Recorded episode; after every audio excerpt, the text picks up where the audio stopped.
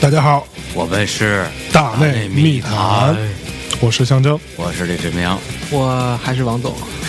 首先祝贺王总成为我们第一第一个对蝉联帽子戏法儿的对，对决赛的嘉宾。对，虽然话不多，我们本来今这节目是准备录一期，录完之后各自回家，各自回家各找各妈各，找各各找各各妞。各找各妞。对，结果就是结果现在已经是懂凌晨一点零一分了，哦哎就对，是我们还在录，各种各种妞儿在家里对痴痴等待，嗯，还在吃吃的等，痴痴的等，对，就是城城门还不开。嗯，对，其哎其实因为我们呢录的很嗨，对这个嗯，酣畅淋漓，如痴如狂，我觉得其实并不是嗨，其实是一种、呃一种表达吧。因为我跟象征也好，跟郎总也好，呃，共同的一点就是说，对于音乐这个话题，可能有更多的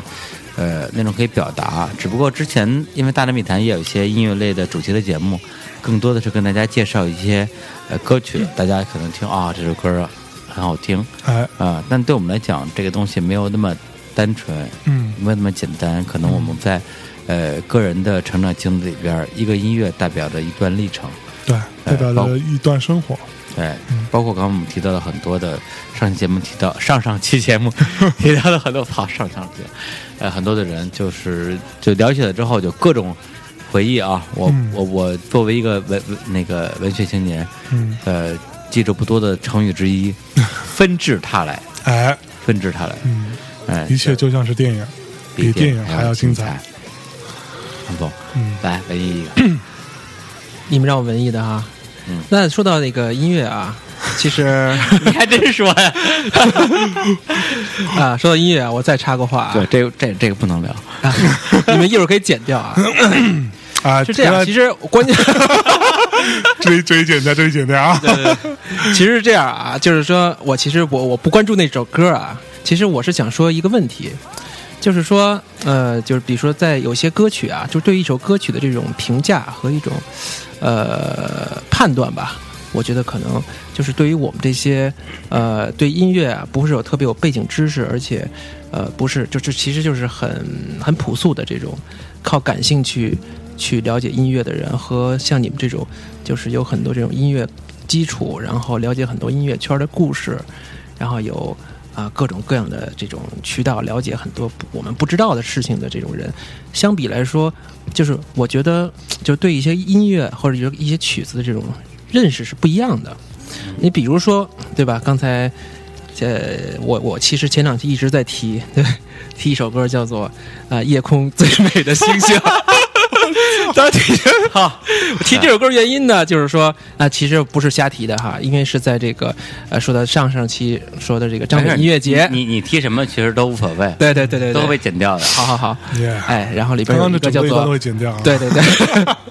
淘宝计划，哎，他唱了一首歌，嗯然后呢，我是觉得这首歌非常好听，但是当时我在说完以后呢，在车上就回来的路上跟那个。呃，李总也说过啊，李叔，李叔说，我告诉你啊，他们没有那个后海大鲨鱼牛逼。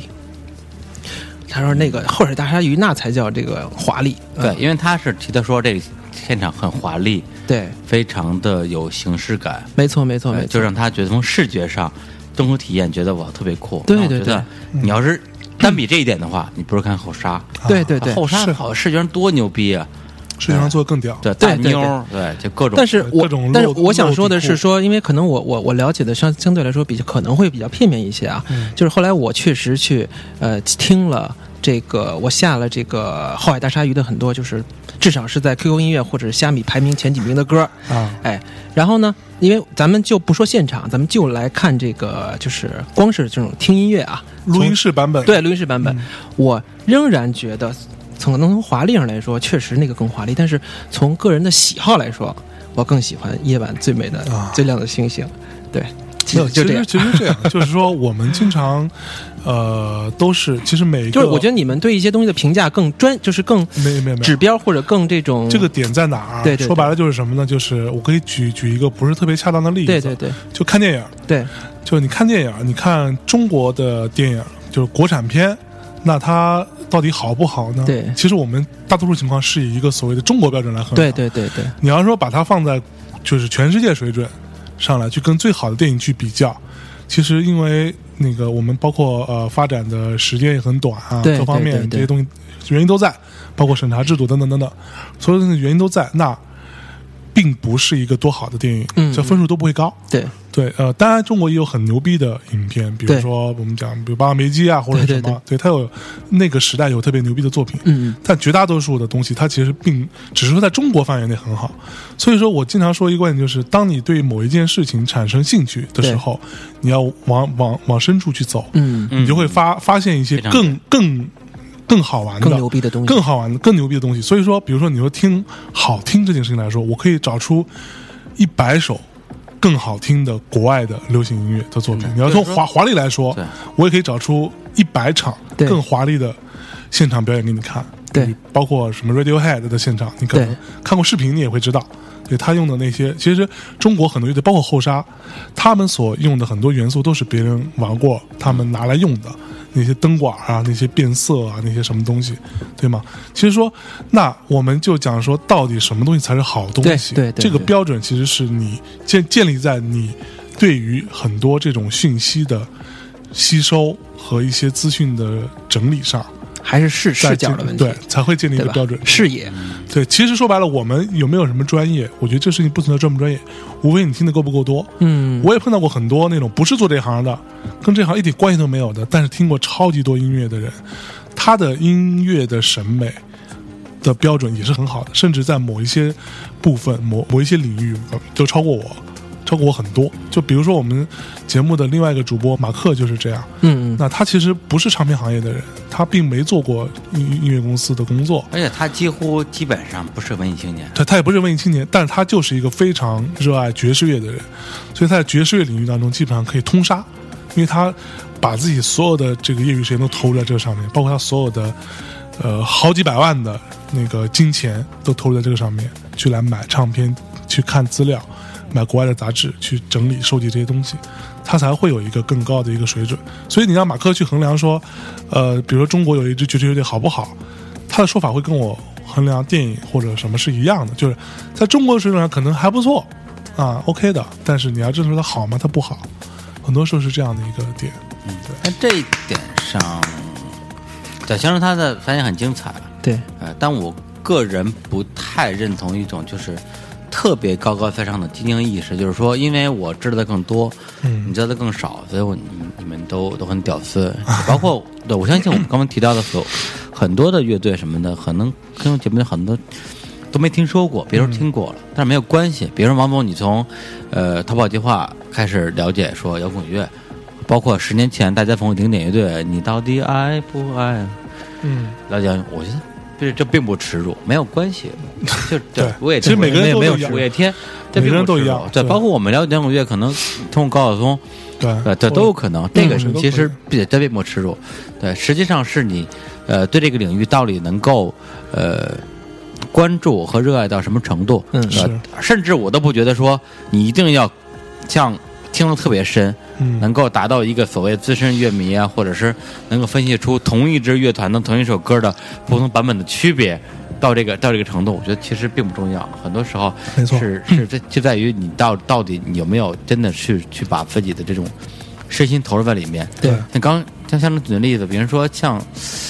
操那个逼叫什么来着？一个电影导演，上海叫他娄第一烨部第一部这本花眼，你知道那个？花哦，第一我知部是道花眼，后来导了一个那个呃那个导演叫李阳，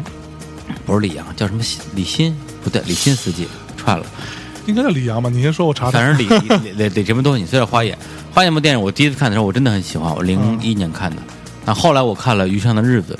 又看了《罗拉快跑》，觉得哇，这你妈不就是《余生的日子》加《罗拉快跑》吗？对就啊，什就么玩意就儿？对，对，纯玩意儿。但是没有关系。你因为这个东西，嗯可能你一辈子都没看过《罗莱快跑》和《旅行日本》，你依然觉得说这个电影是一个好电影，开启了你的某一个视野。对这个，这叫什么没事，我觉得这个其实挺重要的。从这个角度来说，对，就是第一，悟道无分早晚；第二，就是悟道无分贵贱。导演真的是李欣， 啊理性世李欣司机，李欣司机， 我在说你，因为因为李欣司机是我们一朋友，他也是《大内密谈》的忠实听众，对他听了每一期，听了很多遍，对，跟你打个招呼，嗨，李欣司机，嗨，对，其实是这样，就是说，呃，我觉得听音乐这件事情，我觉得很多人都在用一种很尤尤尤其是我们就是周围的一些所谓装装逼的人，经常用一种观点，就是要怎么样让这个事情变得你就让别人不懂。对，其实对这个对是一个非常糟糕的一个一个状态。没错就没错没错这个是说白了是什么？是内心极度自卑的一个表现，你才会反映出来这样子，用一些别人听不懂的语言和一些听不嗯懂的一些流派，来去跟你讲这是什么，这是什么，这是什么。其实听音乐，其实我觉得只有一一件事情，就是你开心不开心，喜欢不喜没欢错，舒服不舒服。没错，我操，嘿对嘿， 对，哎，你看你。你看，你懂了吗？对吧啊你懂。我听完之后觉得，我操，真舒服。没错所以说，像我们再去寻找我刚刚说的那些，往更深了走，去找一些更有趣的、更好听的东西，其实是为了让我更舒服，对让我更爽。我听完之后会得到更多的愉悦，这个才是重点。嗯。所以，比如说你喜欢逃跑计划，对我推荐你去听之前还有一个乐乐队叫做便利商店，嗯对，其实它是算是逃跑计划的前身前前前身，嗯，提名商店，便利商店也有很多非常好听的呃旋律的东西，它包括它歌词，包括它的那个呃这个表达，嗯，我个人觉得也也是很很精彩的。然后便利商店的主唱我也非常熟，然后又熟，这个是真熟， 因为知道我知道，他的艺 人，对，别别别别别，就跟他只是非常非常熟，所以说他自己平时在玩的一些东西，其实也也是很有趣的，只是说他现在大部分的重心没有放在音乐的录制这些事情上而已。你可以听听看，我经常做一件事情，就是如果这个人他的领域我完全不是很了解，或者比如他是做金融的或者什么，那这些人跟我聊天儿，我经常会跟他们说的一句话就是：如果你喜欢听什么音乐，你可以告诉我，我可以给你推荐一些跟这个一样好听的，或者比这个更好听的东西给你，让你得到更多的愉悦，这样可以交到很多朋友。哎，我就需要你这样的朋友。哎 哎，是请个大保健，什么都有了大家呀。肯定路上就是因为他之前听就是回福建回来路上，他听谢天笑其实也听的不多。嗯，路上呢，我们有另外一个朋友就是 CMJ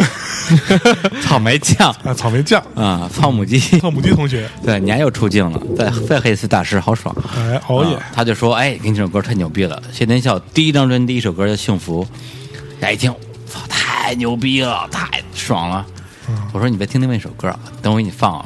放了一首 Nirvana 第一张专辑的，啊，对他们第一首歌《Love Buzz》，啊啊啊，拉拉 bus。大家一听吧，妈一模一样，嗯完全一模一样。哎，对其实我们可以找一期做一期这种东西，对哎有好多这种，对对对其实是我我们姑且先不认认为它是抄袭，我觉但得那也是是一种再说创作所谓我觉的得受了它的影响，是是是，有一些旋律可能进入它神似吧至少是神神似似的东西。我插一句啊，我们现在在非常辛苦的在录音啊，贺鱼呢，这个逼在这个逼呃、在五十秒之前发了一条博文，新浪博客发了一篇长文，叫《一个梦：长江大桥上的轻轨》。不知道在写什么， 我觉得他挺闲的，我操！嗯，所以所以分所以我分不清我跟贺老师声音的粉丝们，大家请注意。呃，那个在外逍遥的逼是何老师，对，那个逼，在辛苦录节目的是李老师哎，嗯， ，Teacher 李，哎老师早，他还非常文艺的是醒，最后一句写到醒过来的时候，我很快意识到自己正在、呃、澜沧江边的一个小村子里，离长江南京长江大桥以及它的齿轮车厢很远很远。别别别假装文艺嘛，别别别别念了，再念了大家就找肖老师，何老啊师，操咱别屌丝白录了，真的。完全白录了，嗯老贺是一个纯屌丝，哎，差不老贺是个，他谁不在说谁？操，不他是是他，他真不是屌丝，他是一个纯，说什么啊？精英主义者。对对，纯精英主义对者。，老老老老老贺经常，比如说我们一块儿聊天，说你最近看什么书啊？我说我看什么什么什么，对啊，就是一些相对比较通俗一点的作品。老后看自由与民主， 老贺说，我最近看一本叫做《知识分子都到哪里去了》之类的，然后或者说呃知识分子为什么反对市市场？ 我说我操，这个来不动那个。小商，你家别扯了，该放歌了。刚才哎其实提到很多艺人、很多歌啊、但是我比如说《天天要的幸福》跟你是 Mana 的尼日瓦纳，呃 l e o b a 呃，但是我都不放。哎，就就举个例子，其实刚才提到这个事儿，对于很多的准文艺青年，可能有一支乐队，我个人很喜欢声音与玩具，大家会听他的这个《爱玲》啊，这是第一流行金曲，第二可是《秘密的爱》对，啊，但是对于我们来讲，哈，就是《不朽》这首歌，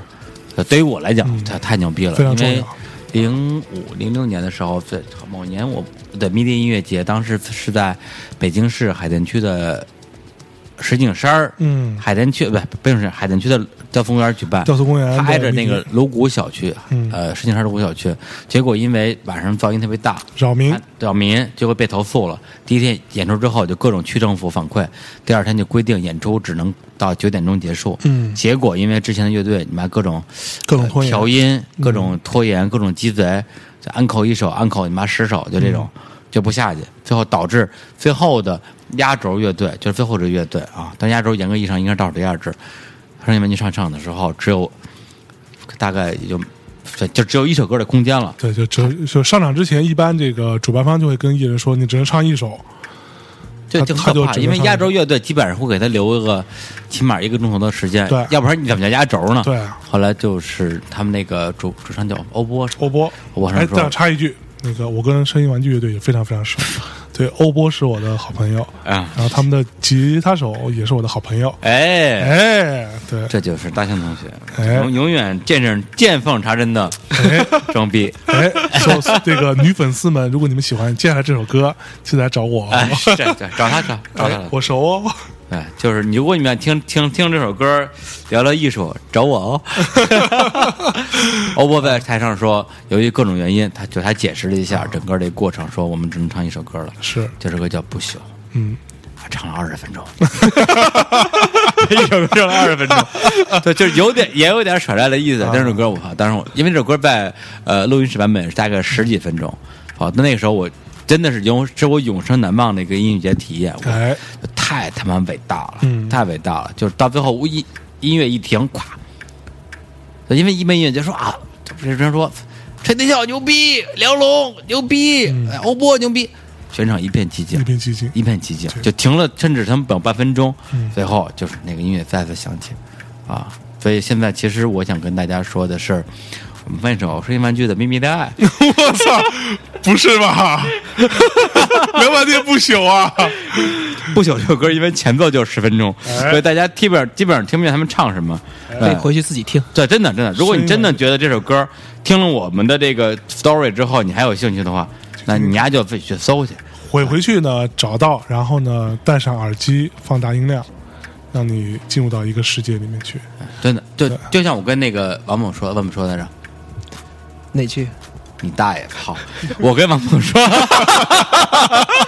王猛说，秘密的爱跟万灵会让你觉得这是好一首好听的歌啊这种对是、啊这这种对是针对于大众的乐迷而言的，对对对对无论你听不听，我你都觉得哎好听，没错但不朽是那是一首可我我来说，我来说，可以带到另一个世界的歌曲。这是我说的，哦，什么时候轮到你说了？对，From me。Yeah，接下来给大家 OK 带来一首秘密的爱。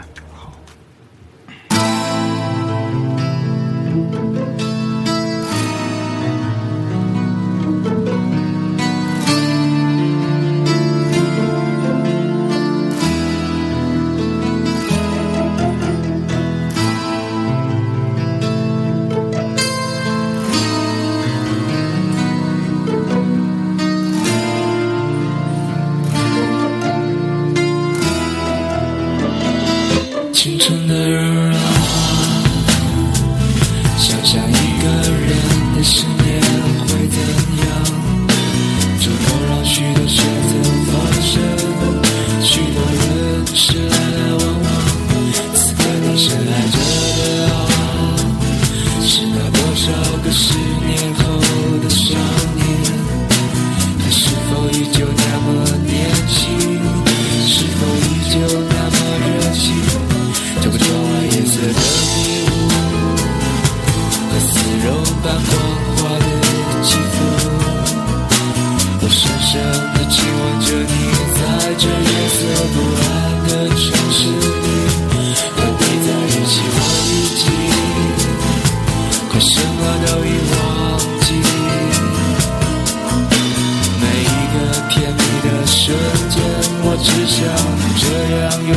着你，至少我们在一起。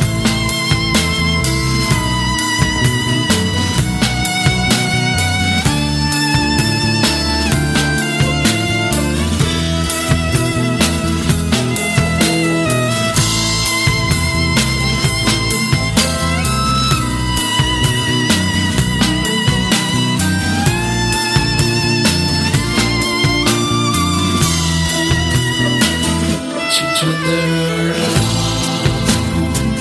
想象一个人的十年会怎样？足够让许多选择发生，许多人是来来往往。呃，刚刚歌词里也唱到“青春的人呐、想想一个人的十年会怎样。”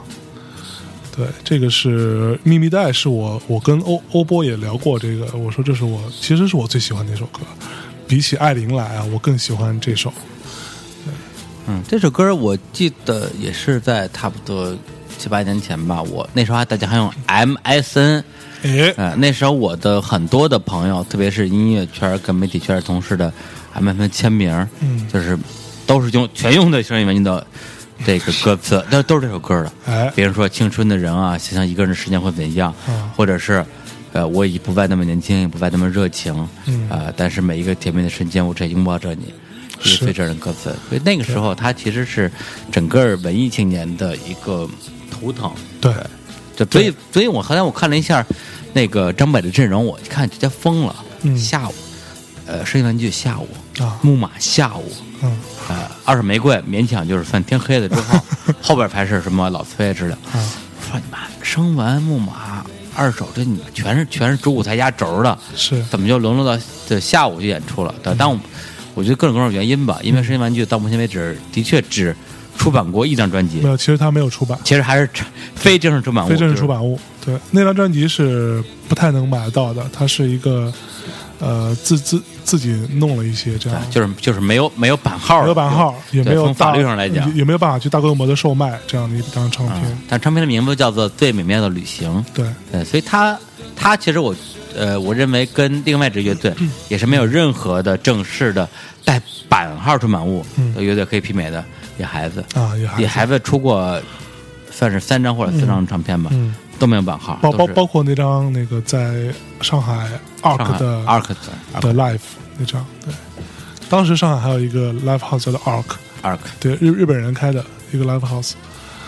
嗯，今天我们不聊野孩子，不聊万晓利，不聊小何，不聊周云鹏，不聊哎呃任何的我们喜欢的或者是相处过的民谣的歌手，因为我们 以后还会录会会录民对嗯民谣节民谣目，民对民谣的节目，对，嗯， 但是我们可以继续继续聊高晓松。哎，对，医疗高晓松，哎，为什么高呃聊高老师呢？就关于他的为人处事啊，我们已经就聊很多了。高晓松跟我也是很好的朋友，哎呦，这很像啊，没有没有很像啊。哎就就录完这节目之后，他跟你还是不是很好的朋友，这就不一定了。对，咱咱对高老还行吧，高老就是就是、他高老跟那个嗯高老狼还狼行对对狼师 傅在我这王儿师，傅，对，在手机里的存的名字都不是高老，就高胖和狼 胖，嗯对，他们都是微胖族嘛。哎，那我们接下来就还是回到那个之前那话题。第一次听这期节目的话，告诉大家这期的节目，这一系列节目的名字叫做《中国摇滚乐八卦指南好，下面我们开哎始聊一下中国的民谣艺人的发 展史》。。我操！对，哎，我还我还记得那这发现你还敞着呢，我还记得那会儿我我曾经那个呃有一次发短信，结果发错了，发到高高晓松的手机上。就是我当时我是约了一个人见面，我就说你到哪儿了？我已经到了。高老师马上给我回了一个，因为他可能没有存我的电话，那个时候他说时间、地点、人物都不对，我疯了，你是谁？就是我就想说，我操，就回一个短信都回的这这么有激情，有没有？对对高老师他，我觉得他他有他他跟我跟你吧啊都差不多啊他是理科生，是对他是学雷达，雷达，就是类似于嗯雷达工程什么什么无线电之类的。无线电雷达对就是它是就是文理兼收，哎就文理果兼收，哎，对，就是一代孙带三代果，呃也得分开果，那那是大仙儿，那是大仙 儿，呃那不是王王朔 吗？好，对，差不嗯多。呃，高老师，实际上你刨他的根儿的话啊，得再往前跑，呃，有另外一位著名的著名的老师啊，但他现在已经去做鸭了。做鸭了，行， 呃，就是著名的中国呃最大的唱片公司的老板宋柯老师，哎，呃，也是我们在唱片行业行业的一个前辈，嗯，呃，也是一位曾经的校园歌手，在一九九 N 年的时候，嗯呃，就是靠前吧，呃，他是在读清华的环境工程，是，就清华是环，他是读的清华环境工程，嗯，嗯，他后来出了一些，因为就是做环境的人大家也不太熟，呃，他有一个著名的师妹，呃，吴鸿飞，吴鸿飞老师也是学环境工 程，对，吴鸿飞是学环境工程，哎，本科是学工程，本哎呃，，那对吴文飞这事儿你怎么看？这能聊一期啊，呃，因为我哦我我跟吴鸿飞老师还还还挺熟啊的，还挺熟的。呃但但这个事儿，他，呃，牵扯到很多的，呃，对，是真熟。我们就说过一张我床，我知道你们真熟，啊对，啊就是盖被窝纯聊天那种。谁谁他妈信啊？ 操，谁他妈信啊？别来这一套啊！操，呃， 对，这这就现在就不拿这开玩笑了吧？但就就就吴鸿飞老师曾经，就真的曾经是我非常好的一要好的一个朋友，对，所以我我对他的性格非常了解，我非也我也非常知道和明白他为什么会有现在的这样一个状况的出现。嗯，对，其实就跟我们聊汪汪峰啊，就大时代的一个宠儿，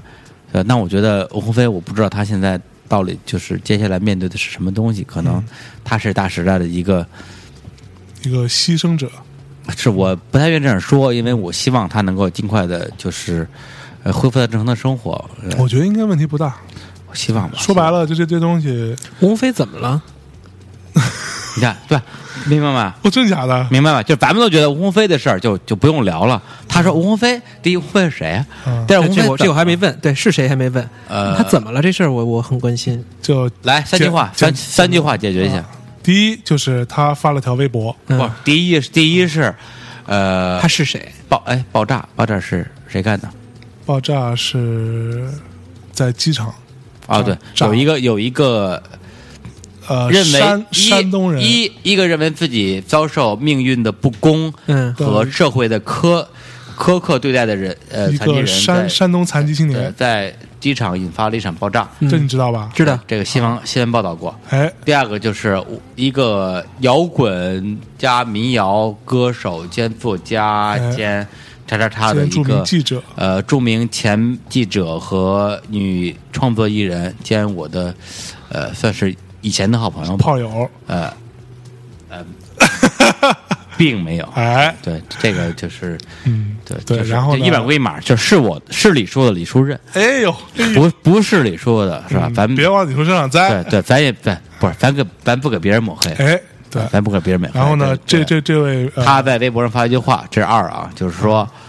我也想炸，我想炸什么建委，嗯我想炸什么什么什什么。么人人人才人才中心，我也想炸妈逼的建委，啊，对，因为他之前可能在人才中心和建委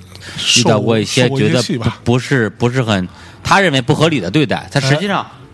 其实所有人都受到这样对的。我也收到过，你妈建委就是傻逼呀，对，人妈人才就对傻逼，人才就是傻逼呀，就是一所有公务员的地方，所有全村是傻逼，这我知所有都道纯。傻逼所有我开村公司的时候去那面对那些地税，我啊，靠，对，一样，哎对我们也是嘛，都装孙子嘛。就对就是你你还不能怎么着他，在中国所有穿制服的地方，对都不光是衙门口，甚至所有的医生、所有的银行，嗯，只要是穿统一制服的，对，全都是你得，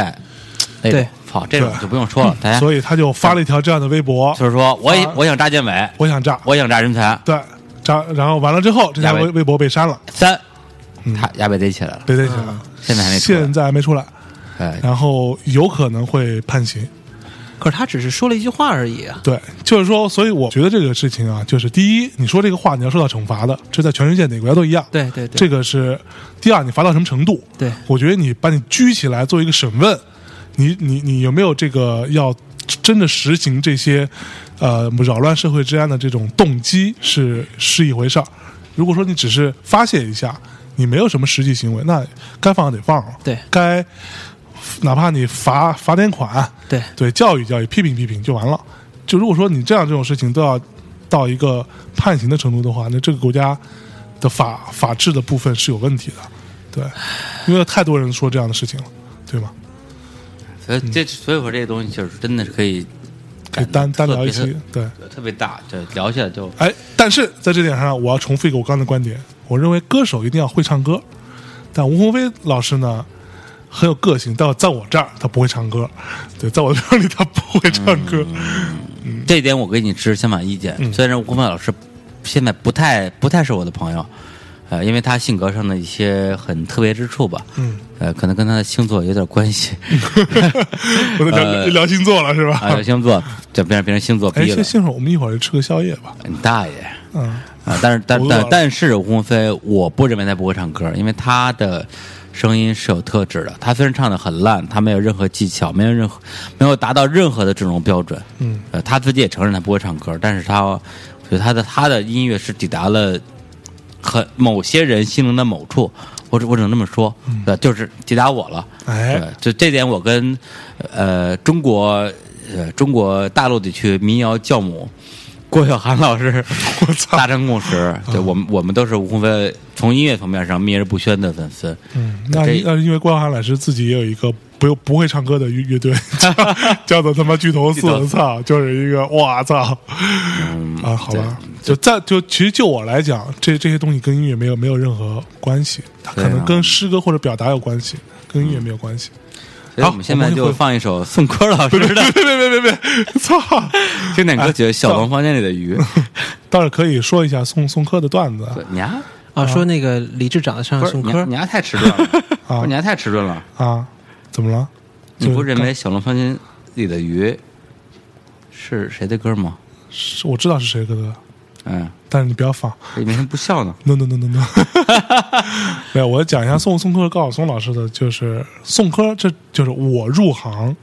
的第一堂课是宋柯老师上的，对他他给我们讲了讲，他还拿一黑板写特大一标题“中国唱片业纵览”，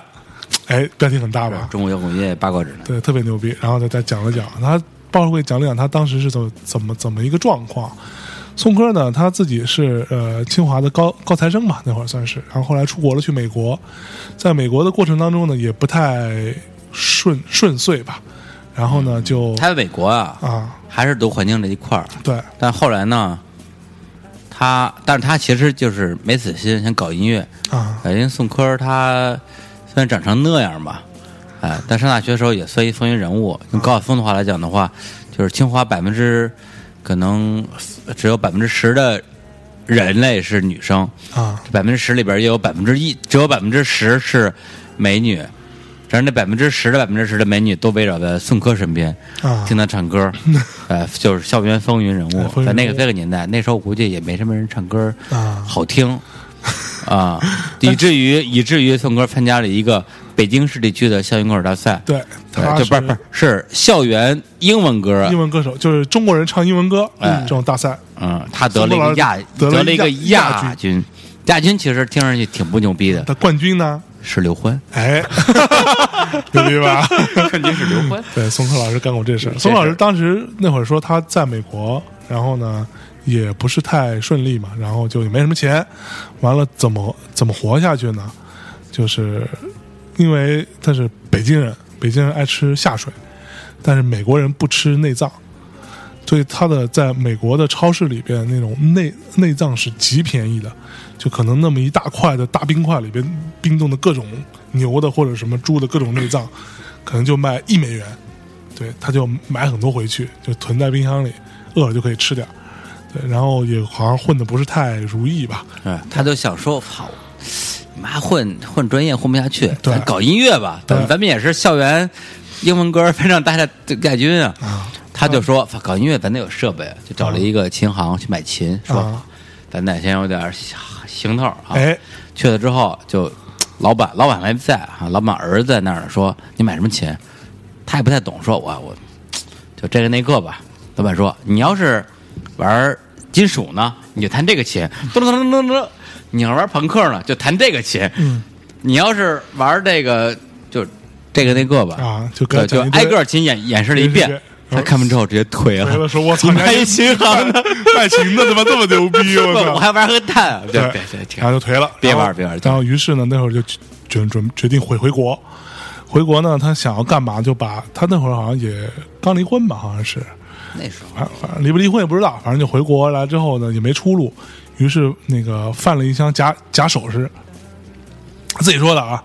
贩了一箱假首饰，反假手人，反假手人多了，好好多人，咱们也认识。哎对 对，某个入口即化的必须的，没有没有，没有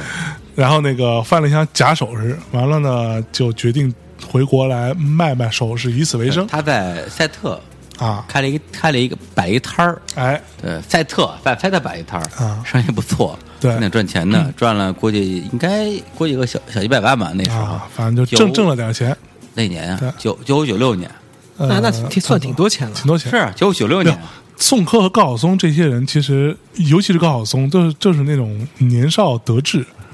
那高晓松其实是什么？他是呃，中国算是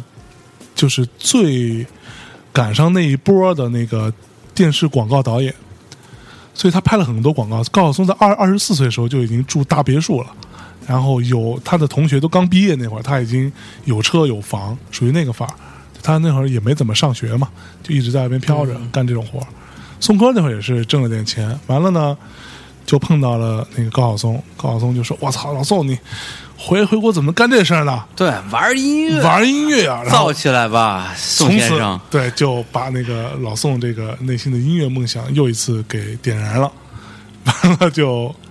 说做一公司吧，叫麦田音乐，嗯是那么回那回事儿啊，我我有个问题啊，啊就是我我听，就是不管是从各方面渠道，包包括你们聊天儿哈、就是我了解，就是好像很多人都是从清华毕业出来，然后都走了这个，比如说什么，你像你们说什么高晓松啊、啊宋柯啊，这些这些挺重量级的音乐人物哈、嗯，就是为什么都从清华出来呢？北大也有啊，徐晓峰就是北大的嘛，嗯那我就不认识，就就听都没说过。是对，这事儿还是挺诡异的，就是就我们讨论过，就是说啊，为什么？为什？么理科生出文艺青年？哎，哎，北北大就是好像每个人都文艺青年，嗯啊，但是并没有出现像高晓松啊，对对像说这样的人物后来的这样的人，这个就是我跟像我们骄傲，啊我们都是理科 生啊，王峰也是理科生啊，呃简单简单说，理科生聪明，啊，哎，对，就是敏实感在 就是，基本上分在分科的时候，哎实在理科觉得自己考不上好大学的，就就去 文科，文科但是事实是这样的，对事实是这是样是这样，就是说觉得上文科比较容易上考上大学，尤其是在我们那个年代，上大学不是一件那么容易的事情，你可能只有百分之二十或者百分之十几的几率能考上一个本科的学校，对对的情况下，对然后又能搞上清华，对，你能考上就已经清华很牛逼那了肯定就对啊，所以那种人就是其实做什么都行。对，其实说白了，我觉得中国的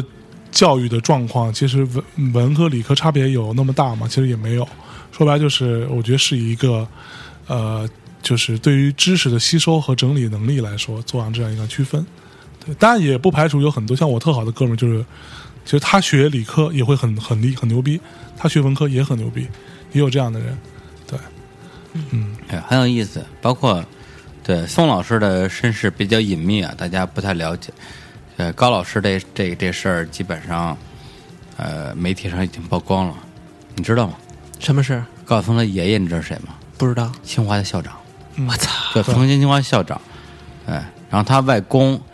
是深圳大学的创始人，啊，那也算书香门第了。对他妈是一个著名的建筑家，也出过很多的书，，嗯，哎，所以后来我跟我跟高高老师聊说，他上小学的时候遇到一个什么数学问题啊，或者是物理问题问不明白，他妈这一个电话直接找一中科院院士过去跟他聊，对，他是在这种环境长是大的，没错啊对，就非常有其意实你思，听高晓松讲那个小说，他里边讲到那些事情，他们家的世交都是一些什么人？都是什么将军啊，就是什么元帅啊，什么都是一些这样的人。熏陶出来的，对是吧？对，所以这个东西我觉往来得无白丁，它并不伟大，也并不崇高，它代表一个人的历史。对对，为什么高晓松高晓松可以做小说？对，这个东西其实就是一些杂谈嘛。对对，讲讲一些历史掌故，别人为什么不能做？对，因为这些事儿他真的知道。对，呃，这个东西跟你道听途说是其实是不太一样的。是呃，像呃高晓松他那个时候就，包括跟跟我聊他跟杨振宁的一些交往，嗯说杨振宁就说说，就是人都说我跟那个他比他小很多年那个那个妞这，太太太的一些交往嘛，说操这，对，都是扯淡，对吧？这个东西对我来讲根本不在乎。对，这个东西其实是决定了它作为一个平台的一个一个前提。呃，对于很多人的很多人说，高晓松以前觉得他就是一个江郎才尽的所谓音乐人和所谓电影导演，嗯觉得丫狗逼的不是对。但但是他们后来变成小说的粉丝，对呃，这一点其实是后来我觉得比较震撼的，也是后来真的是我跟王母聊的时候说，哦，原来如此，对，是就别其实别人不知道你是谁，对，你需要有一个机会让别人知道没你错是谁。没错。其实高晓松是一个，大家如果看小说的话，呃，我相信他每一期都会做一些准备，但这个前提是他真的对这件事情是足够了解的。就像我们做《大内密谈》的节目，我们不可能聊一期节聊一期的主题是我们几个主播都不了解的，然后临时准备是不可能，对，你临时准备是准备不过来的。对对，这种做做功课只是帮你去梳理一些自己之前的一些记忆上的一些脉络而已。是啊，对，包括我今天准备的这个，就稍微有准备吧，一些话题基本上是准备聊一期节目呢。嗯呃，结果，嗯，等等，呃，结果这个一聊起来，发现我，哦呃实际上对我们来讲，可以发掘的这个记忆啊和经验会非常嗯非常常非之常多对很有意思。那现在我们在呃听一首，在这个环节我认为会非常适合的歌曲，嗯，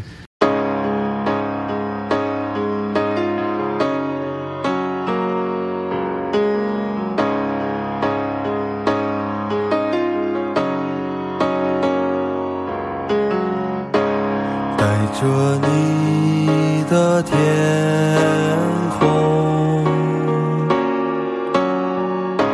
进入我的眼睛，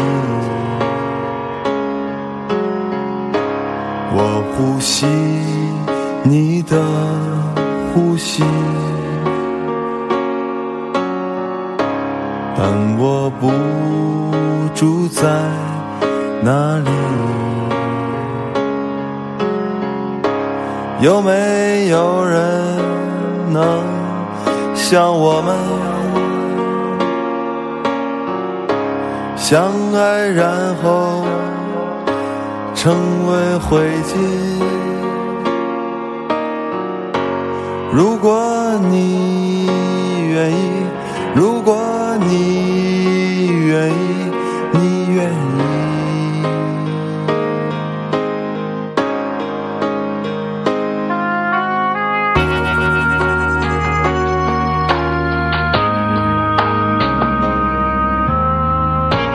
当生活迎面而来，不停席卷着。嗯，这首歌的名字叫做《琥珀之歌》。哎呃，实际上我们只听到它的主歌部分，真正的高潮或者是比较呃震撼人心的部分，没有机会完整的听到。哎呃没关系，大家可以上网去搜啊，自自自行搜索自行吧。搜索啊，不对要那莫为什莫做伸手党，为什么放这首歌呢？因为刘烨这首哎歌是刘烨演唱的，大家没有刘人刘烨还唱过歌呢刘烨呃对，哎并没有刘烨人认为刘烨是一个歌手，很诡异吧？对，刘那烨唱的还可以，这首歌我觉得为什么呢？因为刘烨演过一个话剧叫做《琥珀》，琥珀，啊，对他是在这个话剧里面演唱这首歌，哎同时这场话剧也出了一个原声的 CD，对，啊、就叫《琥珀》。琥珀这首歌名字叫做《琥珀之歌》，哎这首歌的词曲是许巍。哎，哦，但是我们并不是要不聊要啊许许巍的事巍啊儿。，那为什么要为什么要为什么要唱这歌呢？因为《琥珀》这部话剧的导演是孟孟京京辉辉，？但他的编但是剧我们要聊的也不是孟也京不辉是，孟京孟京辉的 孟京辉的老婆叫廖一梅。廖一梅是《哎廖琥珀》这首这哎首剧的编剧哎，廖一梅好啊，不，廖一好，廖一梅好像这是这首歌的作词，啊对，作词不是许巍，作词是廖一梅。廖一梅写的。但是我们也不是要聊廖一梅，那我们要是聊的是石康，因为石康是廖一梅的前前任这个东西其实没有任经过任何的物理验证，但是大家可以物理验证，大家可以看两本书，一本是石康的小说叫《晃晃悠悠》，哎，一本是廖一梅廖一梅的呃小说小说处女作，叫《悲观主义的花主义的花朵都很好看。就哎即就就即使即使呃没有，如果大家没有验证的话，这这个小说我觉得呃值得一看。呃，就是通过小说，我认为他们之间可能是这种关系，因为有特别特别特别特别特别具体的对应关系。哎哎对，甚至里边呢有一些人物的设定和他的一些情节是有一点点可以找到蛛丝马迹。嗯，就比如说高晓松，呃，高晓松，高晓松哎还行不好意思，剧透了。比如石康在小说里边说，你就是那个能让我，就是你就是那种睡着了也好看的姑娘哎，你就是能可以在北京的肮脏的灯影下跳舞的姑娘。哎，然后在在廖一梅的书里边就揶揄自己的前男友说，就是他见到的那个姑娘说，这就是那个睡觉了也好看的姑 娘，这就是可以在北京的肮脏的灯影下跳舞的姑娘。对也不就他妈这样吧。 这这这也太扯了吧！ 所以我不得不认为他们是一个人。哎，呃，但是我也不是聊石康，哎，而聊的石康的大学的同班同学老狼，哎，那我们我们刚刚再给大家梳理一下啊，我们是从刘烨到琥珀，到孟京辉，嗯到廖一梅，到石康，然后我们到了我们今天的主角老狼啊，当然其实狼师傅其实还还是从高师傅这儿聊过来的。啊，所以这事儿吧，其实对咱们来讲根本就他妈的不是个事儿。对但是你你们家谁知道啊？我我不知道，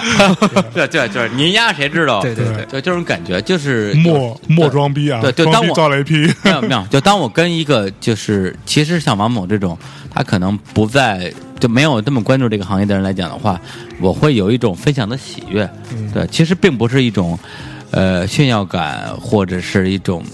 就觉得自己、哎对怎么样多牛逼，实际上是一种为了分享的喜悦。呃 对，其实分享像嗯给同样对于这些事情有热爱、这些文艺作品有热爱的没错没错朋友们，没错，是一种喜悦，也分享给耳机里边的你 们，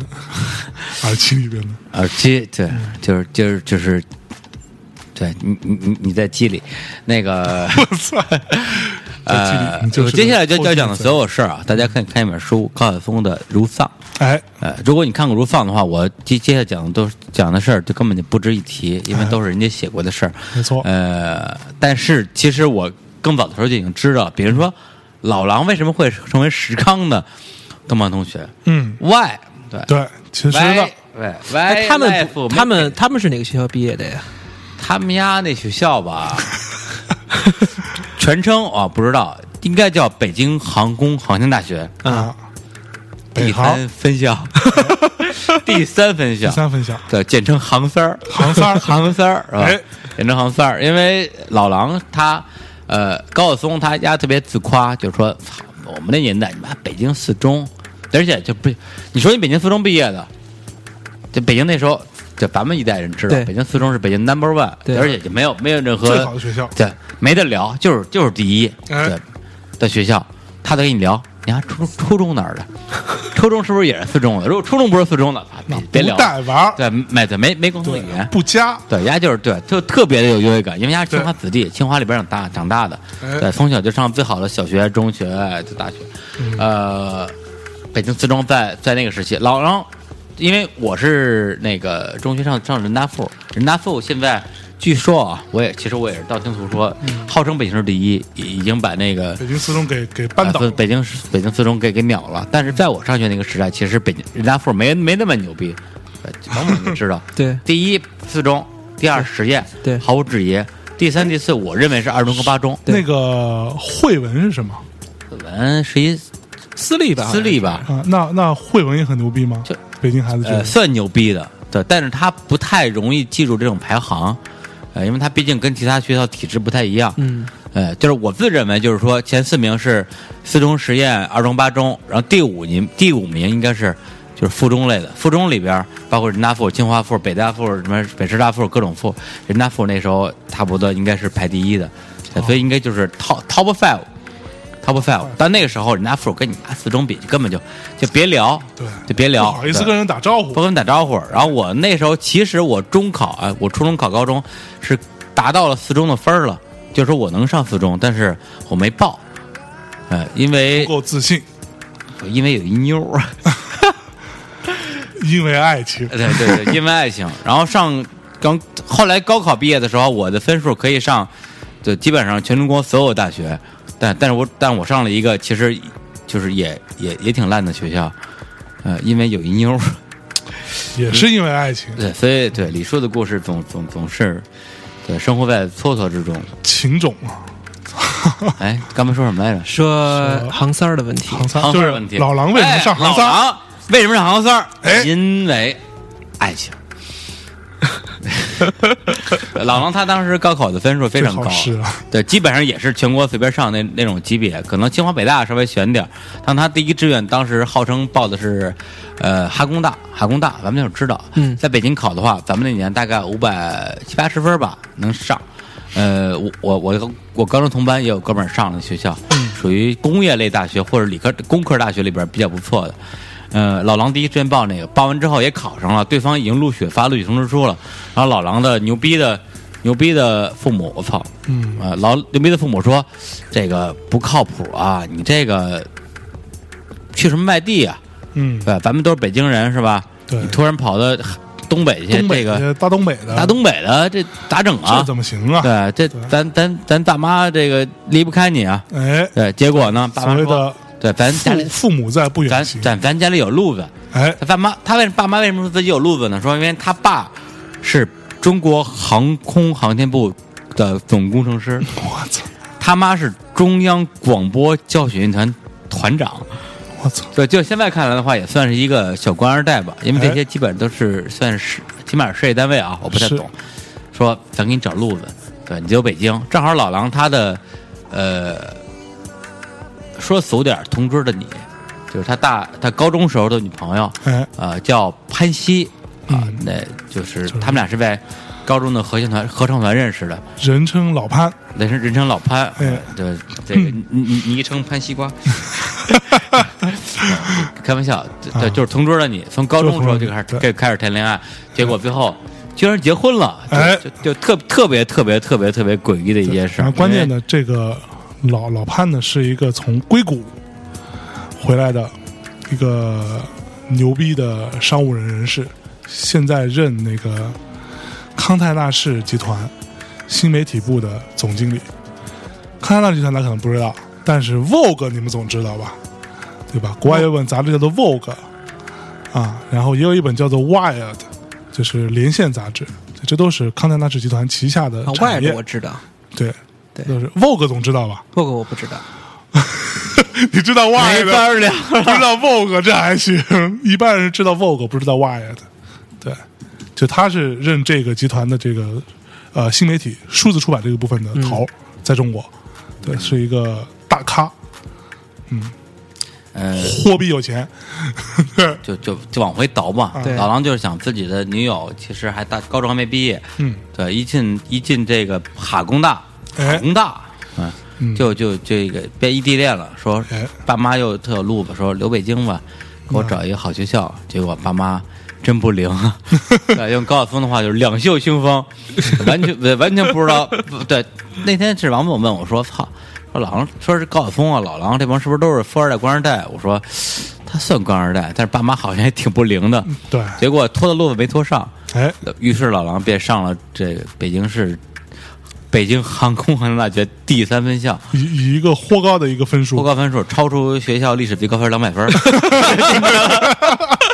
就进去代了。表一个一个烂烂逼学校，而且就是最牛逼就是前无古人后无来者，哎，呃，就是以前没有，之后这学校被学校被这这注销了， 学校已经没了，不存在了，对，呃，就特别诡异。但是就在这样一个烂逼学校，呃，他跟石康是同班同学，哎，就特特别有意思。所以大家嗯看那个，如果有机会看一下《晃晃悠悠》，晃悠呃这就本就书就就可以看一下，对，哪个人是老狼，哪个哎人是高晓松，哪个是石康，啊包括对他们当年一起泡姑娘。他姑娘一起去然厦后门，哦一起去厦门等等事儿就是比如你看一下《晃晃悠》里边的厦门的这个故事，对你再看高晓松的《如放》里边的这个厦门的故事，对你会有完全不同的体验。对就简单来讲，就高晓松觉得自己就是嘖牛逼，嗯，可是刚刚觉得高晓松就一傻逼，对，嗯就就等等，这这种东西其实是很有意思的。啊是当然，我不知道这个老哥几个现在怎么样，是不是大家都已嗯经对一笑泯恩泯恩仇了？但至少石石康现在不是在美国嘛在，美国啊，成天在半夜的时候发各种微博，讲美国多好多 好，中国多傻逼多傻逼，哇操！呃，其实那个那个，我我我记得那个那个《晃晃悠悠》里边有一句台词，是我们现在经常，现在我们才真的体会到，就是里边那个呃高晓松那个人物，就说看到一姑娘走过去就会说还行，然后老狼那个人物就问一句说什么什么还还行？高晓松就回答四个字：操操还 行。我们现在领悟到这个精髓了。嗯，纠正两点，第一个是你说反了，啊啊两个角色，第一是反了，啊啊第二个是晃悠有两个版本，对，其实是三个版本，第一个版是，呃，是原始版啊，呃，那个版本几乎没有人看过，它的封面是一个图腾啊就有点像佛教那种东西，那个版本就是，反正我知道，只有我看过。第二个第二个版本就类似于大千年啊那个封面是四个小朋友坐坐成一排啊那个就是你说那个版本啊但实际上呃，后来出第三版，第三版跟原始跟原始版是一样的啊呃就是 Nick 版，第二个版是 Clean 版啊，You know，呃， clean 版就是你这个你台词就是原版的台词是操操还行啊，后来那个 Clean 版是练练练练还行，啊啊！就就就就很有意思，可因是为我它看看的是操操还行，那你看的就是肯定第三版，啊可能是啊我看的第一版，我、我看特别早是嗯操操还行。 啊，是吧？往事往上往事如烟，往事如啊烟如烟对，嗯如如痴于如狂对的于是呢，我们现在放一首我认为很适合这个时段放的歌曲。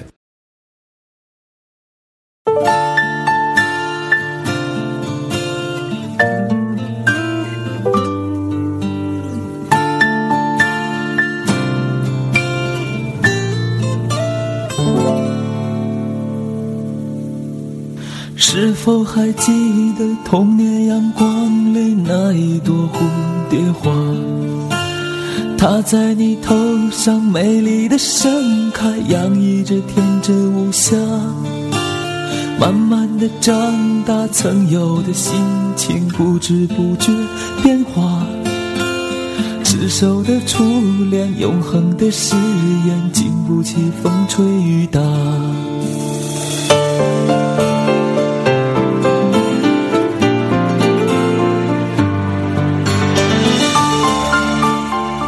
啊，这首歌呢是来自于最早期的水木年华的一首歌，叫做《蝴蝶花》。嗯那，我这个在放歌的时候特地挑选了一下，这啊首歌不是水墨的版本，哎，是罗功旭的版罗本，根旭的版本，罗功旭的啊版本。呃嗯，没错，所以，其实对我们来嗯讲很，也很有趣的一个经历，就是在于说我们能够经历跟见证很多的中国的这种呃音乐人的成长。嗯，民谣摇滚的，对，就好像我突然从宋柯、高晓松、老狼串那首歌，大家可能觉得不太挨着。哎，但但对我对我来讲，其实它基本上是一码事儿，因为嗯首先卢功勋是清华大学的学生，然后他是学建筑的，他算是高晓松和那个那个那个谁老宋他们的学弟吧？啊，其实我懒得搜了啊，啊对吧但我的基本概念是，老宋毕业的时候，这个我有概念。老宋他实际上是上的，比如说四年毕业，啊呃，然后他毕业那年高晓松入的学，但是老宋老宋虽然虽然不在了，他的传说依然在哎清华里边流淌，流流流传呃，流传，然后就而且关键外家不光是传说在流传，嗯家人也在流传哎，动不动回来就草莓唱唱个歌，细个果儿，呃，吸个果儿，对，于是高晓松就抱着膜拜的心情去跟他，哎呃，就是交流一下。嗯而反过来，对于刘功勋来讲，跟高晓松差不多，从时间上也是这样的一个一个关联传一性个。传承吧。呃，就是高晓松，因为他大学没没读完就直接退学了，然后罗功旭入学，他念的是建筑系，是也是当时在清华嗯小有名气，嗯因为我因为我我不是清华子弟啊，我不敢说名声大噪，小有名气的一个民谣歌手。是他那时候其实他刘功旭他本人他在嗓音上可以说没有任何的先天优势，甚至这是一个不太会唱歌的人。呃，这一点跟老狼，我觉得他跟老宋、高晓松基本上一个水平啊如果是先天天条件的话，老老宋不一定啊，老宋没准人， 咱咱都没没没听过。没听过。对啊，呃，所以那时候跟高晓松差不多对我觉得就是罗功旭自诩水房歌手，唱歌水房唱的歌，对草坪上基本上不太混得进去。对，不太敢不不不太敢去露脸。但是他最牛逼的一点就是，就是说，呃，如果说他在唱功上没有特别大的一个优嗯势，同时从比如说艺人的外形上，但外形这东西吧，看跟谁比，嗯你看老狼吧，嗯看，宋柯 吧，就是就差不你看多老啊，王吧，就宋柯吧，就大家李李志明吧， 就就就就，是是是是，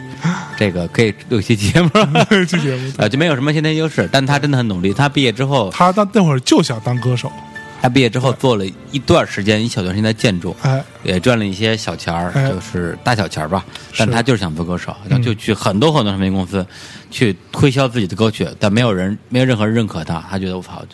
也是就万念俱灰啊。对，觉那得那人没那有会儿唱片公希司，我觉得说，我操，你还唱成这样，然后他妈长成这样，我操，你告诉我为什么你要做歌手？ 望对 give me a reason，对对会有这样的问题。但与此同时，非常，呃，我觉得是命运的一种嗯，安排，就好像谢天笑唱的是命运还是偶然。 在在陆续毕业之后，又有人啊来传承他的这种衣钵哎，就有一对组合哎，他们会去在学校里边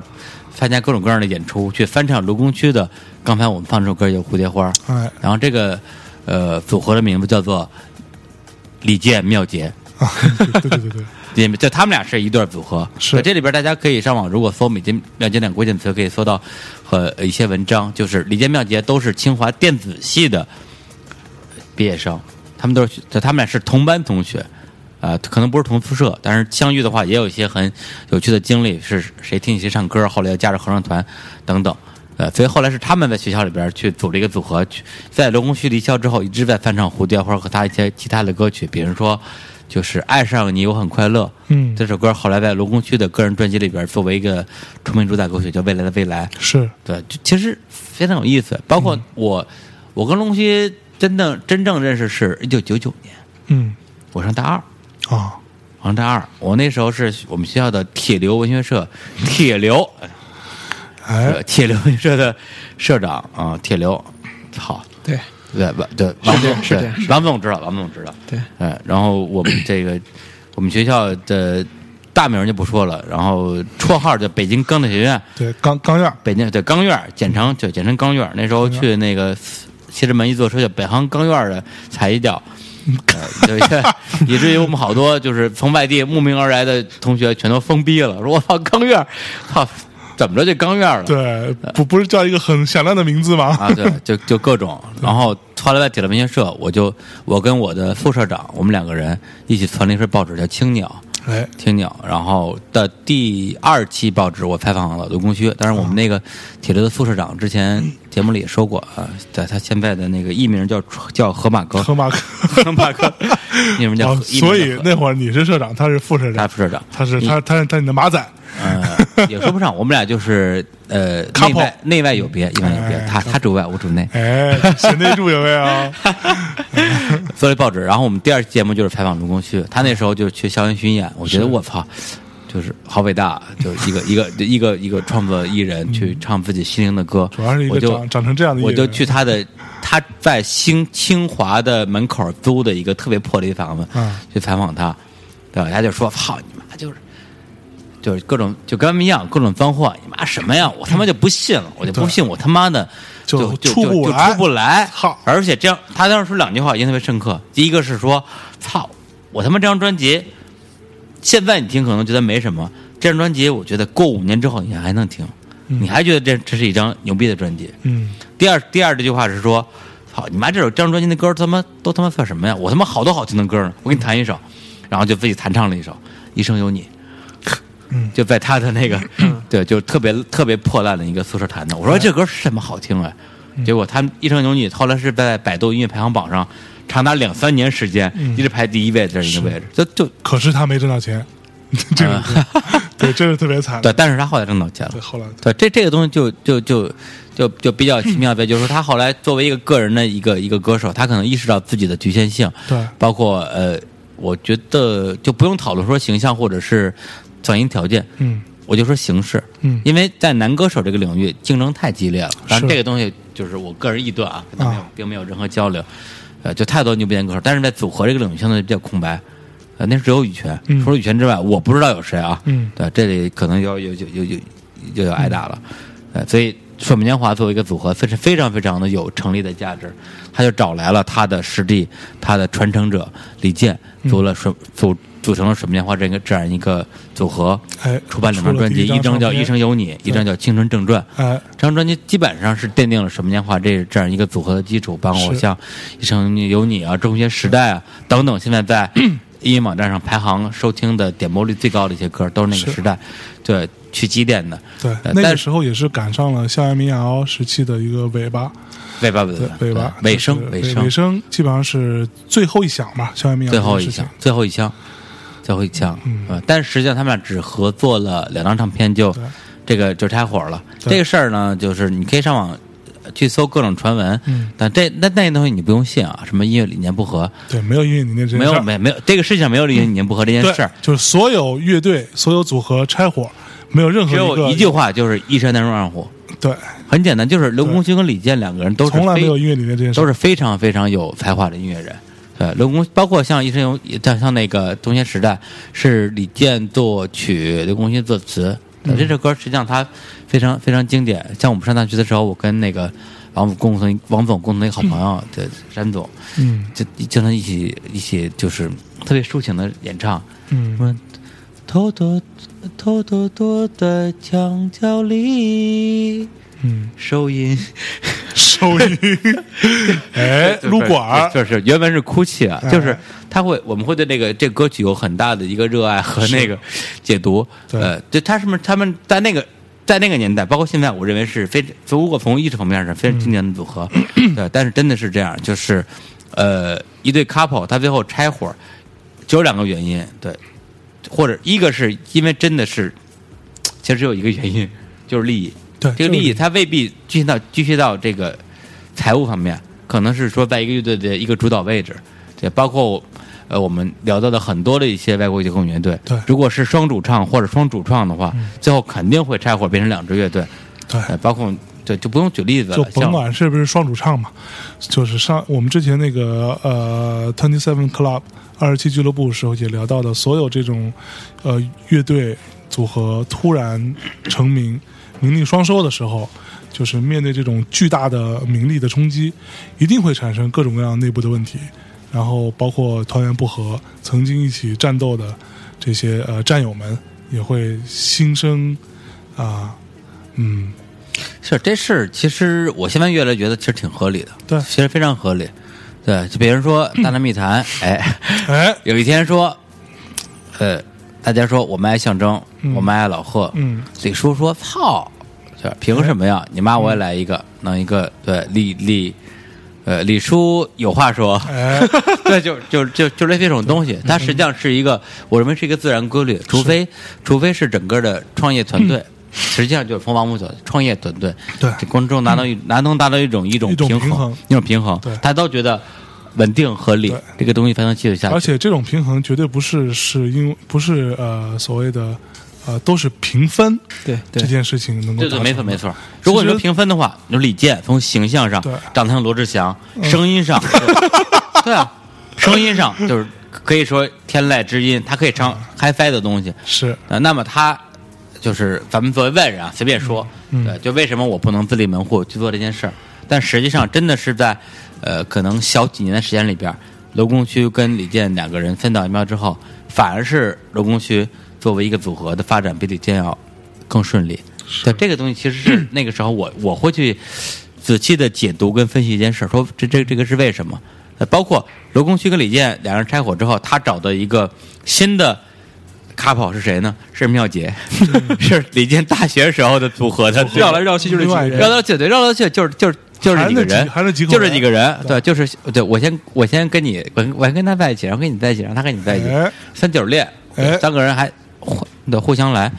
呃互对互相各种来，太淫荡了，但是呢，呃，我觉得可能也是那个阶段，呃，各种原因吧，这个我就不太清楚，就是具体的一个一个一个情由。当时当李离开之后，水木年华实际上并不是只有美嘉一个新成员加入，还有另外一个人叫姚勇，嗯姚是姚明的姚，勇是勇气的勇，对，他是一个帅哥，嗯很帅。嗯，呃， 他在乐队里边儿，呃，当然没有我帅。他在好了，继续啊，他在乐队里边儿基本上不干什么。哎，没干什么，呃，就我刚才还搜了一些文章，就是说摇滚在乐里边主要担担任啊干什么职哎嗯和声和伴奏，但实际上我作为一个真正去琢磨这个行业的人，我看了《水木年华》，相当于是整个乐队第四张专辑和水呃这个三人组合的唯一一张专辑，是叫《水木年华三》，嗯封面是三个人，呃，姚勇的名字只在工作工作人员名单里面出现，嗯，就是词曲、编曲、演奏，没看见他名字，是，也就他完全一摆设，就好他像他在就是就是负责帅的，对，特别帅，就好像那时候看尤克里林，好多歌儿也不是李记写的，嗯也不是李记唱的，但他他在 MV 里边也出现，拿个吉他跟人晃来晃去晃来晃去。那时候我在北京特别老的一个迪厅的杰杰 disco，在新街口，杰杰 club 杰杰 club，呃，杰杰 club 那时候老狼呃什么老狼、土豆工区呃，比较杰还比较姚勇都在。我觉得当时我觉得特别尴尬，姚勇他在背后站着就，他他没事儿干，嗯，对，就他他他弹那那因为那时候可能场地的限制，我不太确定那个吉他能不能出点声音，对，就他很尴尬，就是、其实像没有他真正发挥的一个空间。嗯是但是姚勇他是学什么玩意儿？不是电子，反正也是一个工科专业。他本来是做手机游戏的，但那时候手机游戏也不太行，嗯后来受到了一个诱惑，就加入这个水木年华这个团体。当然那时候妙杰也是，他那时候在 IBM 工作，已经是做到一个就是非要常非常不不不错的一个级啊，别，就就至少中层吧，对就就对一个一收个入啊各方面都很好，啊。但是现在我看什么，现在我看什么年薪二二十万、三十万，觉得挺挺少的，可能因为现在钱不值钱了。对，当年您像他说是不错啊，的三十万是收入挺牛掰的，放弃那个工作来加入这个组合。妙杰的话也是放弃了自己的事业嗯来干这件事儿，但他肯定也是说，我认为对所有东西，是我认为干一段时间之后，发现其实自己没什么可干的，除了嗯耍个帅之外，他就退出了这个组合，就就摇重泳新对重新重新去做自己的事儿。嗯啊，但是为什么要说姚勇这个人呢？虽然他在这个这个这个呃小木年华这个组合里边起的作用没那么大，而且就是惊鸿一瞥吧，是稍纵即逝。嗯啊，这儿有呃一段文字可以形容形容姚勇这个人，就是、嗯我有一个我有个外甥，天资聪明，虽然不甚用功，也考进了清华大学。嗯，然后他白天上课，晚上弹吉他唱歌，还聚了几个同好，自称是在排练，嗯，但是邻居感到悲愤，对吧？这当然不堪当然后忍边受还有还有各种各种揶揄的这个这个这个就是文笔吧。是，啊，这篇文章的名字叫做《青年的思想工作哎，》，作者是王小波，对我们非常热爱的作者王小王王小波先生，姚勇是他的外甥， 波外甥，姚勇是他的外甥，我操，对，但是这这个外甥的光环，实际上在姚勇在组合的期间，他可能是一直在努力回避的，说外甥有什么可提、可值得一提的呀？对，但实际上，哎，实际上这个词儿我也避免。但根据我不说实际上不会说话了是 吧？操，对，根据我最近的一个一个一个小道消息，姚勇他做手机游戏做了差不多十年时间，他做了一个游戏叫 QQ QQ 炫舞、呃据说现在月收入上千万了。哎，但他变成了一个牛逼的、非常牛、非常非常牛逼的互联网创业者。哎所以就就我觉得就是，你还你还不说哎不会说话的是吧？嗯，没有，其实我我这里要讲一下，就是说那个《水木年华》呢，虽然呃有很多呃有趣的歌和段子，但对于我个人来说，我其实没什么兴趣，对我并不并不太以为然，从从始至终吧，对我也不觉得。呃，当然，我承认那是因为为你没有在那个阶段听他们的音乐，哎你过了之后你再听，觉得说啊、哦，就呃也许吧，也就那样啊。因为我就就听到校园民谣为止吧。校园民谣之后，我就基本上我就已经脱离了听中文歌这个，假假装不听中文歌儿，装不听中文歌，对，就弹中文歌就就觉得俗，对，就是进入到一个装逼的一个阶段。所以那时候水木直泉到今天。哎，屌吧， 装了一辈子，我操！行，反正水木大概就是这样。然后刚刚那首水木的水木嗯的、呃，这这也算是我个人的视角的一个掌控。哎呃，我会觉得它里边有很多的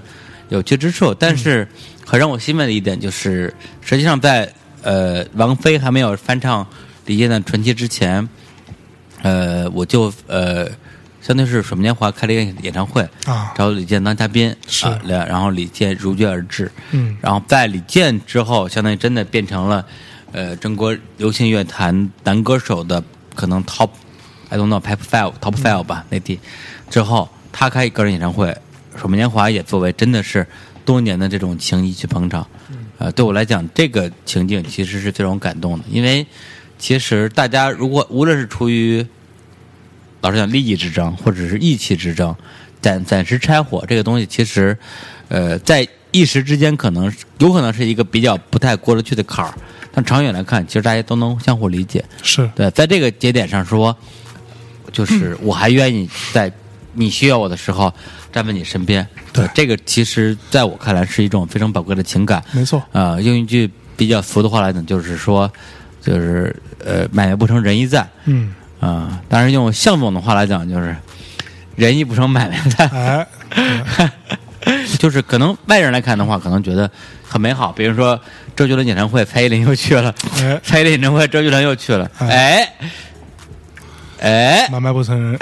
仁义不成买卖在，哎为对什吧。么买这样对，嗯，好，那接下来我们就进入到我们的大秘好剑环节。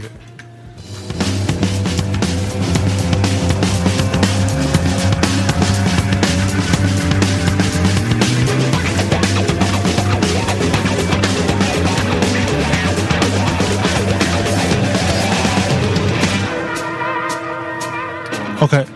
这呃大秘好剑呢是我们从前几期开始设置的一个环节。那呃，每一期希望能够跟大家分享一些我们所生活中发现的有趣的东西，或者好玩的、好吃的都可以。那我们今天从嘉宾开始，王总，王总，好，谢谢。那我先来哈，呃，我给大家推荐一款 A P P 吧啊， ，A P P 呢叫做 Lava Radio 我操，拉瓦， Lava，你确定要推荐这个吗？啊 对，L A V A Radio，哎呀，啊，它是呢国内唯一一个环境音乐电台，呃，我其这实是照读的啊。啊，其实它不是唯一的一个，啊先继续讲。好吧对我我来吐槽继一续下讲一会儿。它能告诉你现在最应该听的音乐，让你的生活随时都有好音乐相伴。众多 DJ 在 Lava 根据生活环境创建了各种电台：起床、调情、发呆、餐厅、商场、酒店。无论你在做什么，无论你身在何处，都有最适宜的 DJ 为你配合配乐。嗯那，我是也是从微信上其实知道的是这个，对。没错，然后我试用了一下，其实，呃，我觉得比 QQ 音乐啊，还有那个比如说，呃，那个比如一些比较主流的这些音乐软件的那种所谓的电呃频频道吧，叫做它叫、嗯嗯嗯，对那种，我觉得会更呃更快一些。是对，这就是我的推荐。对，嗯，那我们可以吐对吧，来开始吐，可以对推荐吐槽吗？一二三吐，啊，Lava Radio 是一个，呃，其实它有名是在于说它很早的时候就拿到了一笔投资，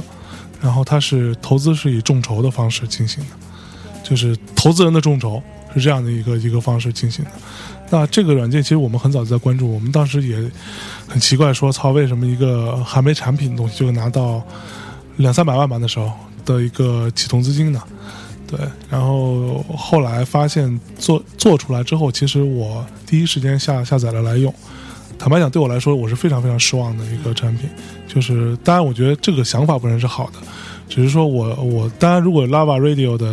因为我们都有在共同的几个群里边， 都都都在嘛。如果 Lava Radio 那个创始人那那位小姐，对你有听到的话呢，其实我也是建议能够去做一些调整。因为包括音乐曲目的选择各方面，我觉得还是找一些真正懂音乐的人来做。我现在听起来没有懂，这没事儿有吧没有懂音乐的东西其实就是算法。啊。因为像类似的这种所谓情景推荐的 app app，、我嗯知道的基本上有个三四款，对呃但这里边儿呃能够满足我的一个一这情景的一个需求的，呃，我我我觉得我是属于比较，你可以可以说挑剔，嗯，也可以说高端，是啊、但是我认为在如果是在其他领域说，我可能我听的杂一点或者专一点，但在这个领域，我我觉得我是可以代表大众的。嗯，就比如说你听一个什么起床音乐，嗯如果你有一首歌特别跳，你觉得特别不爽，对，啊那这一点可能对我来来讲就特特别敏感，就到你恨不得把这 app 卸掉。所以其他客户来可能用户来讲可能觉得稍微有那么一点点不太舒服也也，无但是所谓也是吧嗯也能忍。但这个东西就好像说你干干什么事儿找什么人，是呃，有没呢？呃，金哥不要别懒得是瓷器 活儿，你要找真的能听出来的区别的人对来做这个事儿，呃，这个算法非常非非常非常重要。是，其实他的这个东西，我我就举个例子啊，举一个例子，就是我觉得你就所谓的没吃过猪肉看过猪跑，它里边有有有一个场景是所谓的奢侈品店。它里边奢侈品店，我我当然我很有兴趣，我点开看，结果发现它放的是一些 jazz，一些呃很很像是一些在酒吧里边或者是一些小咖啡馆里面放的 jazz，但其实我觉得你稍微去逛一下奢侈品店，你发现奢侈品绝对不放 jazz，奢侈品一定是放的是电电子乐或者是一些就更抽象的东西，对他们说更时髦、更酷的东西，而不是那种特靡靡之音的东西。所以这个呢，当然我觉得他在其他部分的一些推荐其实是还不错，比如说呃咖啡音乐啊或者什么这些，就还还凑合用，对就是脑子是动了的，但是有点想有点想当然，有嗯对，点想当然，对。有点想当然。好，那接下来给那个李叔给大家推荐一个，啊，吐槽一下王总不太好意思啊，但没是事没事，对但这是你这是你存在的价值。哎，你就哎，没有我怎 么能体现出你们的高？别别别，对，就是整个楼的灯都灭了，只有一盏灯是亮着的，这叫反衬。哎石康说了，这叫反衬。嗯，我推我推那本书吧，这本书直接呃是我的那个那个呃好基友，穿穿着红内裤在床上等我的大师基哥啊啊 CMJ 推荐给我的。叫你的你的剧本逊毙了，因为他本身是一个漫画家，同时哎，我认为也是一我知道个这本书封面是那个一个是那逼拿一个黑板在在上面就那个讲嘛，东西那个摇摇滚学校那个逼嘛，啊、对对对呃，School of Rock 那个 Jack Black，啊，他讲的就是对 Jack Black，他讲的就是咱们写剧本儿，找了一个好莱坞的非常著名的一个剧作家写写这本书，相当于是一个非常非常深入浅出、语言粗糙、各种脏话充斥，跟我们一样，告诉你你呀你呀应该怎么写剧本儿的一个作品。里边嗯有有有有一个很小的桥段，就是说，如果你在一九不不不是一九一八啊一九还是一九。这几年你问大家说你想看一部什么样的电影，大家说我靠，我想看大白鲨这样的电影。嗯，但这个东西实际上是 bullshit，因嗯为他们大白鲨他们为什么觉得牛逼？因为这个东西 different，嗯对，突破他们的视觉跟想象。是，对，呃但是实际上你要把握的不是说我要拍一部小白鲨或者老白鲨，而是你要把握到他们想看的是一部新完全不像大白鲨，但是能够带给他们新鲜体验的电影。嗯那第二年出了星《星球大战》，席卷席卷整个美国市场。啊，《星球大战》跟《大白鲨》有他妈哪儿像啊？毛都不像。对对这一点就后来就是乔布斯说的，不要他妈去听用户就在说什么，对他们家负责不知道自己想要什么。 ，Think Different，呃，你要你要去判断他们想要什么，而不是他们告诉你想要什么的。嗯，这个书是给我的第一个一个一个小的震撼。第二个就是关于真的关于创创作这个东西，它里边提到几个点。啊、这个也可以跟我们音乐这个东西做一个结合，就是你一个故事，如果你这个 story，而且是一个呃 for selling 的一个 story，你要卖出去的，嗯 OK，那么四要素，第一，你的主人公一定主动行动，他不能被动。嗯是被动的话，OK，你去死对。第二，主人公有一个无法解决的问题。啊，第三，主人公的这个无法解决的问题是读者们和观众们关心的。嗯对，如 果你对便秘或者是呃就就便便秘很 low，呃，就假如你阳痿的话，大家可能会觉得说啊，对其实我也是啊，对，OK，可能会会会会有共鸣啊。对，便秘就就就很 无聊。嗯呃，第四个是他凭借自己的努力战胜了这个困难，是，对，就是经典电影四要素一定、一定是这样的一个逻辑举嗯个。举个例子，商业就是商业电影一定是这样的。如果你艺术电影的话，可能嗯会有是其他另的另外一个东西套路对。嗯但是他讲的就是好莱坞的那些东西。对，如果你后来发现说最后他问题解决了，但是靠他一个朋友的力量帮助他解决的，嗯你可以你可以考虑把剧本重新写一遍，嗯，让他这朋友当主角。对，因为你的剧本本身是不成立的。是， 没错，哎，所以从这点来讲的话，为什么杀死那个石家庄人是一首好歌儿？哎，你可以看见看遍歌词，嗯他一开始是描述一个人的日常生活，到最后他遇到了无法解决的问题，他他靠自己的力量解决问题，他去用一一用一一张张假假钞钞买一把假打假枪枪，。嗯解决了这件事情咱咱不会被抓起来吧？哎， 哎，哎， 对，就就真的是这样，就是一个好的故事，它会有这样的一个跌宕起伏。但是我刚才说的这些部分，基本上集中在作品的前五十页吧。这作品基本上有个三五百页，呃，后边会有更多高质量的干货。我认为，即便是不是说呃致力于创作的人，看看这本书也会有一些收获。呃但这收获可能会让你在看电影的时候觉得 说，好有，点无 聊。无聊 啊，都对，就是完全在我意料之中啊。是但是，呃，人生的就是一个人的一个一个灵魂的厚度是无法复制的。对但你知道很多东西之后，你就会看到更多的东西。没错，就像那个李叔推荐的这本书呢，其实我也呃被好几个人推荐过，然后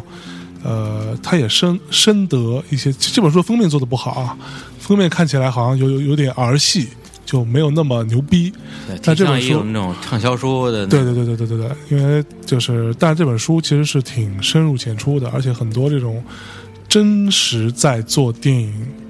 创作的这些编剧啊，或者是什么什么什么这些相关的从业人员都在看这本书。对，这本书还是应该值得一看的一本。啊一本作品里边会引用很多的这些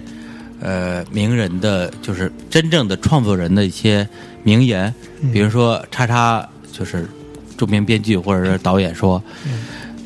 所谓作家就是那些写东西比比别人更困难的人，嗯，哎，是吧？对有 feel 吧？比有如说叉叉著名演员说。王八蛋才知道哪部电影会火，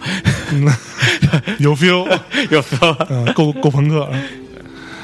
好，呃，我好 给下面轮到对，我下面有有有请大象同对同志对我给大家推荐一部电影，这个是我昨天推荐一晚部上同志电影，昨天晚上 操刚看的一部电影，这部电影呢叫做《斯托克》（Stalker）。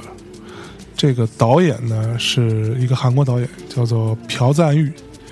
朴赞玉大家可能不知道是谁，他导过什么呢？导过《老男孩》《亲切的金子》啊，《我要复仇》等等吧。啊，复仇三部曲，复仇三部曲，对，它是一个我个人还蛮喜欢的一个韩国导演，因为我不太喜欢韩国电影，我我一直认为韩国电影都没什么根儿，就是一直在学美国嘛。但是这部电影呢，其实它就更更有趣，它完全是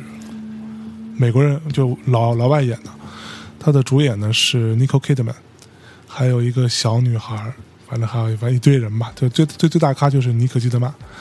这部电影呢是一部画面非常漂亮，很很很呃，每一个画面都镜头都很讲究，有自己独特的镜头语言，同时整个剧情非常惊悚的一个电影。对，这个电影大致的内容就是讲一个一个家庭，有一个有一个妈妈，就是 Nicole Kidman 和她一女儿。完了呢，呃，她爸爸就死就去世了，死于说是死于意外。然后家里边就来了一个她爸爸的弟弟，就出现在他们家。然后这样的一个一一个一个故事，最后反正就不给大家剧剧透了啊。我觉得如果你不是太怕看恐怖片的话，但是又对于这种所谓很从人性角度出发的电影很有兴趣的话，可以看看这部电影。它里边其实每个人的人性，他为什么会做这样的行为，最后会做这样的一个呃举措，呃，其实都是跟。他这个人物的设定，包括他的成长经历啊，各方面都有很密切的关系的。看完之后再回过头来去回味，其实还别有一番滋味。我我非常非常推荐，这这也是我近、你说的不是《小岛惊魂》吗？不是叫做《Stalker》，哦就是今年今年新上的一部电影，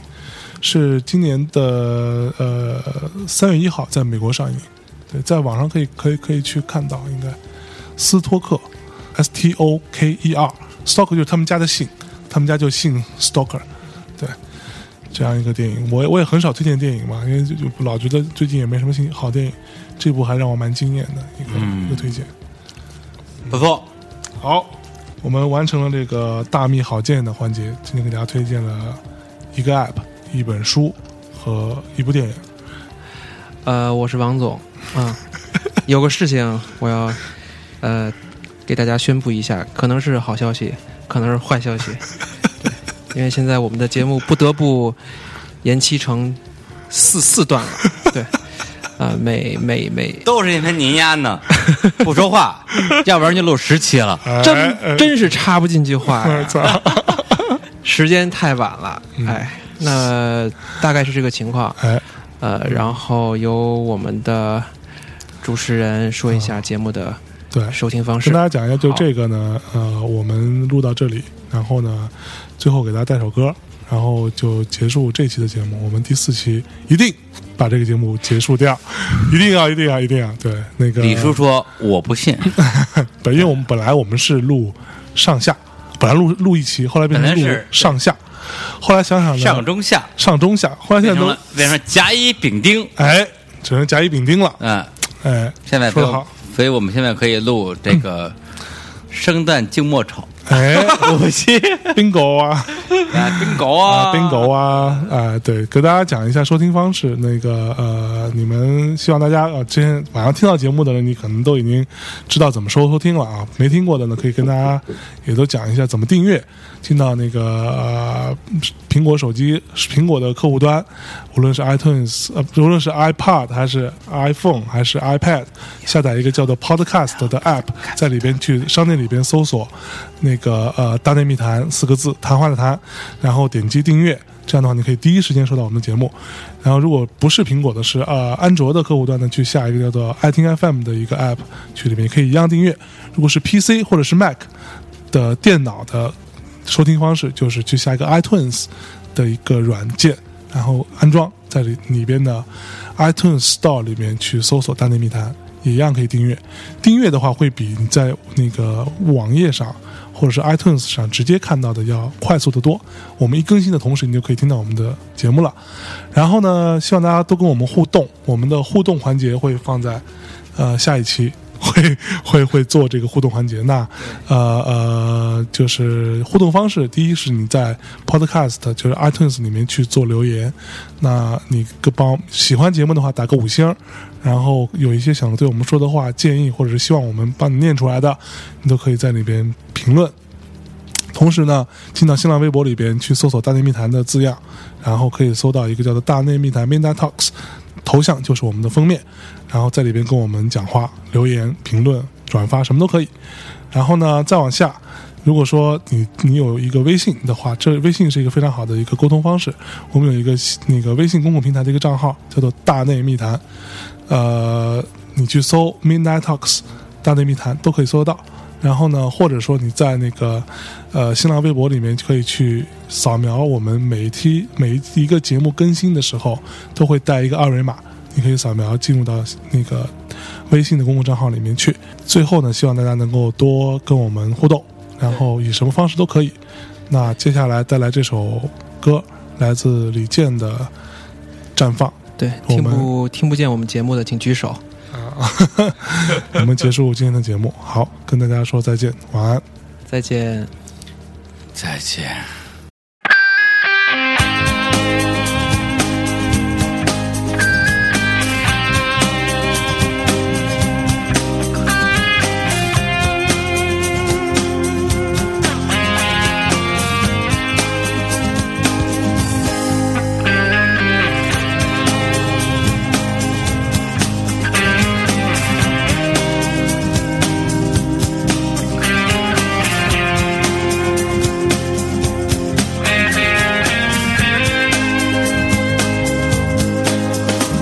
紫色的火穿越夜的云朵，流星一样飞过雨的线索。繁华碎落，打开平静湖泊，雨影一样击破远去的我。另一边，世界的光亮，在这片水面逍遥晃。每一刻，水珠一阵风，在生命最